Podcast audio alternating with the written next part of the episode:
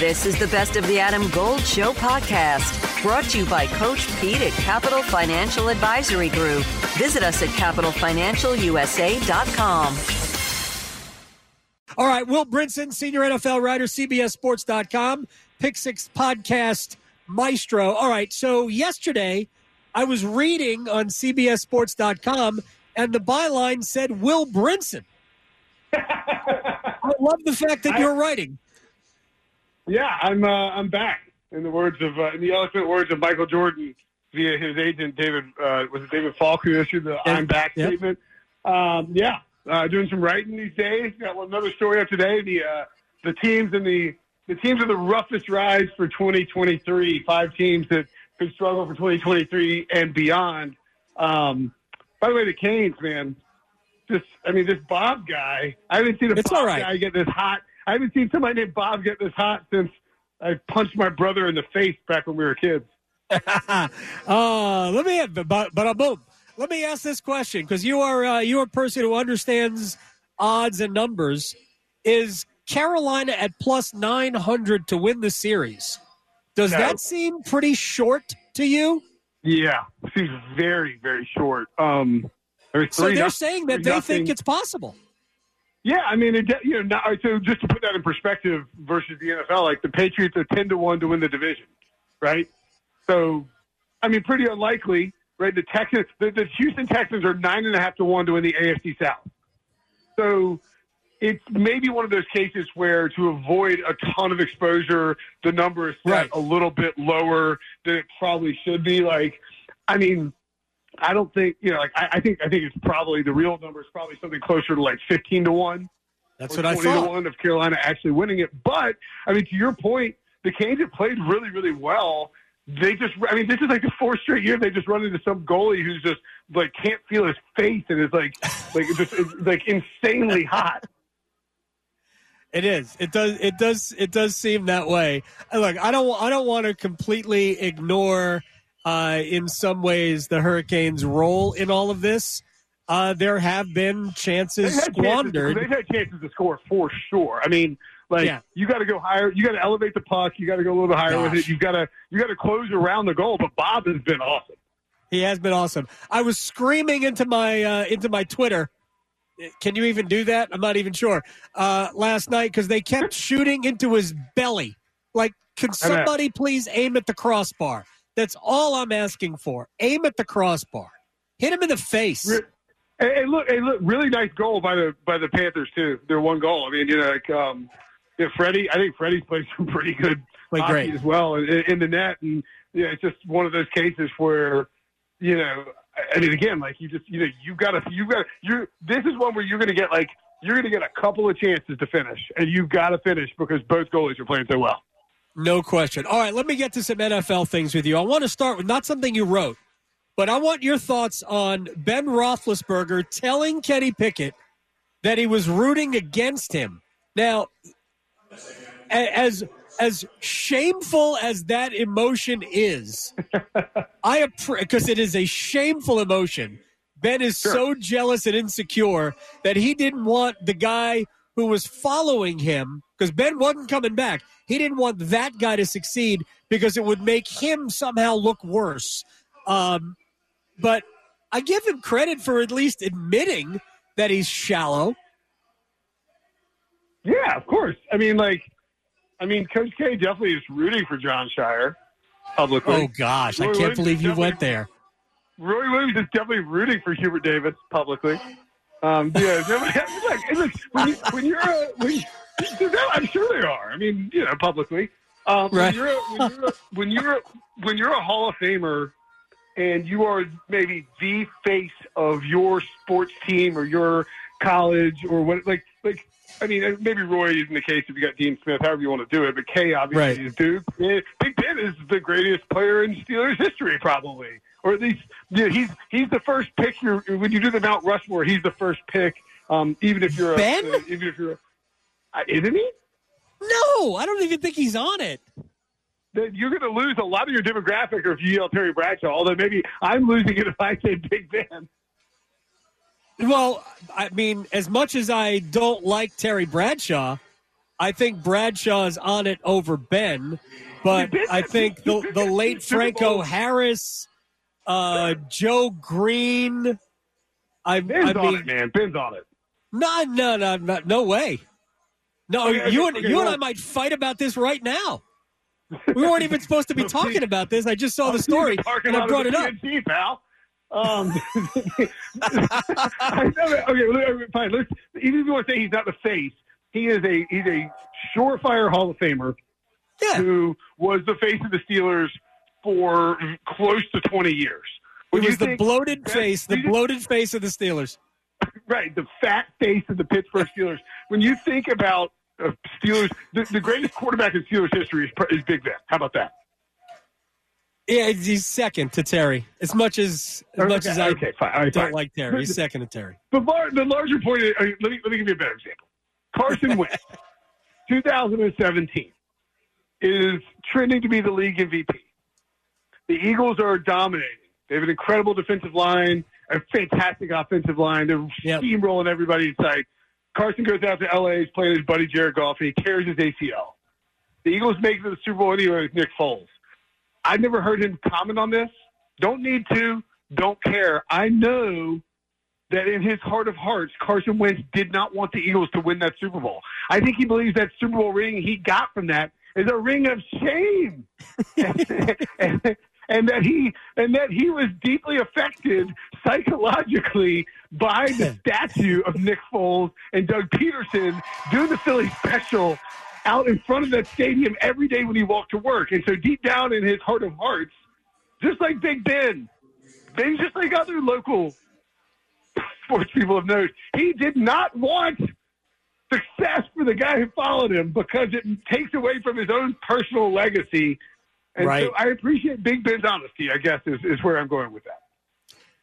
No, that that that was my point. I mean, I I appreciate somebody who admits how frail he is uh, as a human being. Before we get out of here, I'm going to give you my Mount Rushmore of uh, of Pittsburgh Steelers. Uh, but before we do this, uh, I texted you yesterday because I was reading your your piece about your playoff predictions, and I thought it was uh, first of all you don't have the Panthers winning the division. I thought they were going to go 19 and oh. 0. I had the Panthers um, originally, so this is the Brinson model, as it's called. It's a proprietary uh, statistical algorithm that um, it's, it's just me picking which wins and losses. But um, Right. I had the Panthers originally going ten and seven. I think I ended up with them going eight and nine. Again, I tweaked some stuff uh, after I ran through the entire schedule, and and not like I was trying to like come out with outcomes. Just like all right, this, you know, like this record, this game. You know, look at just look at like you know when you have gaps when you play on a Thursday after a Sunday, et cetera, et cetera. You just want to make sure you get all fine tune those things. So I, I think the the takeaway, and this is where I mean, you know, it is what it is. But like, I've been, I got yelled at. I was in a at war with Cleveland, the city of Cleveland, this morning on uh, on their drive time radio show uh, with my buddy Ken Carman because I had the Browns going seven and ten.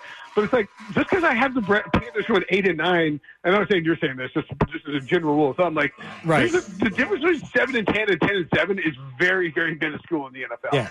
You know about a couple of bounces, a couple of missed field goals, a couple of drop passes, like a, drop Yeah. interception here or there. I mean, it's really small. So, like, Panthers at eight and nine is more of me saying, like, I think this is a 500 ish team that can make a playoff run, um, but just didn't quite have them there. I, I, look, I, there are certain things that are fascinating here. Um, I I didn't find that egregious. I didn't find. Uh, I think I've, I've said this for a long time. Uh, the Panthers were not just a quarterback away from being a playoff team, even in this division.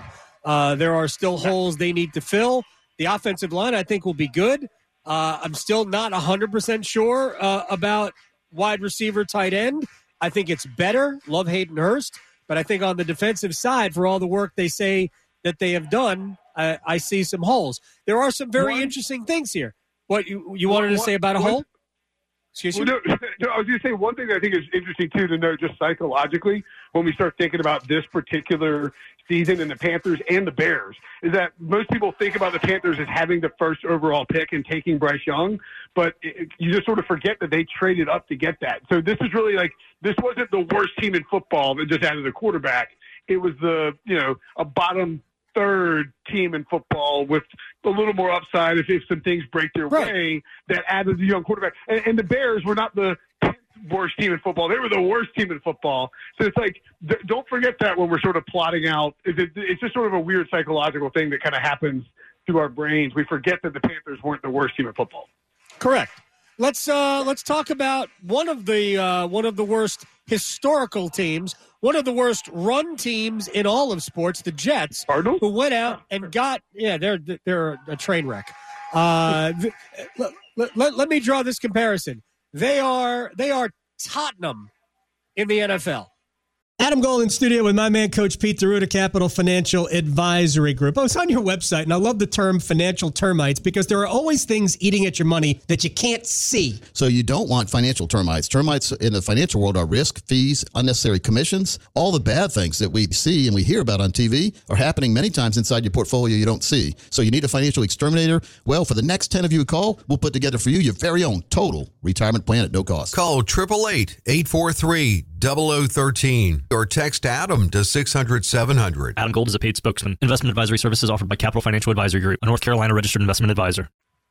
No, nobody has won, run worse than Tottenham or Chelsea. There's a tough. Uh, there is a. They're like tied. Um, but the Jets did go out and get Aaron Rodgers, and like there are people talking about Super Bowl. I don't see that, but You know he's already You hurt, see- right?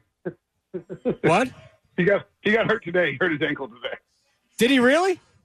Yeah, I mean, I think he's That's- fine. He's walking around talking to Nathaniel Hackett. But I think it's important to note, like, you know, everyone is talking about the Super Bowl. They are talking about the Jets as a legitimate contender. They're talking about the Jets as, you know, uh, dethroning the Bills and, and just dominating this already just loaded AFC. but then you think about the, you know, the fragility of what happens when you trade picks for a veteran quarterback who's had injury histories, injury issues in the past, even if he's had got the two MVPs. Like, a, one bad injury to Rodgers and this Jet season is down the toilet. Like Zach Wilson is Completely. trending on Twitter for all the wrong reasons. Yeah, look, uh, I, th- there are some good signs about Rodgers. Rodgers is at uh, OTAs. He never he never went to these with Green Bay. He was at he, he's already been there. Spent more time in the off season. He had no other really. He really didn't have any other option. He had to with a new team and a new system and new and, and new everything. Uh, not to mention the fact that he he knows he'd get skewered and it would be deserved. Uh, Yep. You know, in the New York media if he didn't show up, but I give him credit for being there. The Eagles, the greatest team we've ever seen, not really, but close. You have not even winning the division in the NFC East. How? Tell, tell me. Uh, yeah, mostly just trolling my podcast producer, who's an Eagles fan. But um, no, I mean, I think in all seriousness, you have a uh, you know, I had the Eagles in the Super Bowl last year and, and nailed that one, yay me. But you've got a Philly team that had the easiest strength of schedule in the entire NFL last year. They now have the hardest strength of schedule. Um, the NFC is wide open. So uh, there's really only like two or I mean, there's only like four good teams. I mean, it's crazy how thin the NFC is. So I, I certainly expect them to make the playoffs but for that not to be a problem. But you lose your offensive coordinator, you lose your defensive coordinator, you know, you lose Right. some key free agents. That's what happens when your team is good. I mean, this is a you know, there's attrition there that people aren't accounting for. And when you go from having the easiest schedule in all of football to having the hardest schedule in all of football, and being a team that went to the Super Bowl from the NFC and having a target on your back, life gets a little harder. There's a lot more tape of Jalen Hurts out there for people to study. You know, Nick uh, uh, uh, Shane Steichen, excuse me, is gone. I mean, Nick Sirianni, great play caller, great offensive designer, but you still got to reincorporate all these pieces. We saw it with the Bills last year. It's not always that easy. The Eagles fans are like, well, we'll just you know, we lost Super Bowl, we'll just win it this year. It's like, not, dude, that doesn't work. You, you know, when you like, it, you just don't win the Super Bowl the next year. I mean, they could. But there's a Sure. lot of teams in the AFC. The, the AFC is going to produce a very good team in the Super Bowl, and there's still there's going to be some surprise teams in the NFC, whether it's the Lions, Falcons, Panthers. Yeah. Um, you know, the Rams could bounce back. It's it's Nah, they won't. football is is it, probably not. Football is Yeah. a is a year to year proposition, and expecting consistent success just doesn't happen outside of a few very rare teams. All right, uh, literally 30 seconds. By the way, you have the Lions winning their division. Uh, here's what I found most interesting about this whole thing, and it wasn't even a team that made the playoffs in your mind. Uh, Chiefs, you have winning, running away by five games in the AFC West. You have the Chargers missing out on the playoffs. So Uh, in 10 seconds, tell me which week it will be when Brandon Staley is fired. Uh, 14. Week 14. Mark it down. Will Brinson, senior NFL writer, CBSSports.com. He is writing again, people. Content. I love it. Will, you're the man. I will talk to you later. Thanks. All right, see you, buddy. Are you ready to buy or sell your home? The Jim Allen Group is a nationally recognized and award winning real estate team in the Triangle, dedicated to providing exceptional service to meet your needs. With the latest insights and expert market knowledge, they'll make your home buying and selling journey as smooth as possible. Don't wait. Head over to jimallen.com and start your next move today. That's jimallen.com. The Jim Allen Group, your partner in real estate.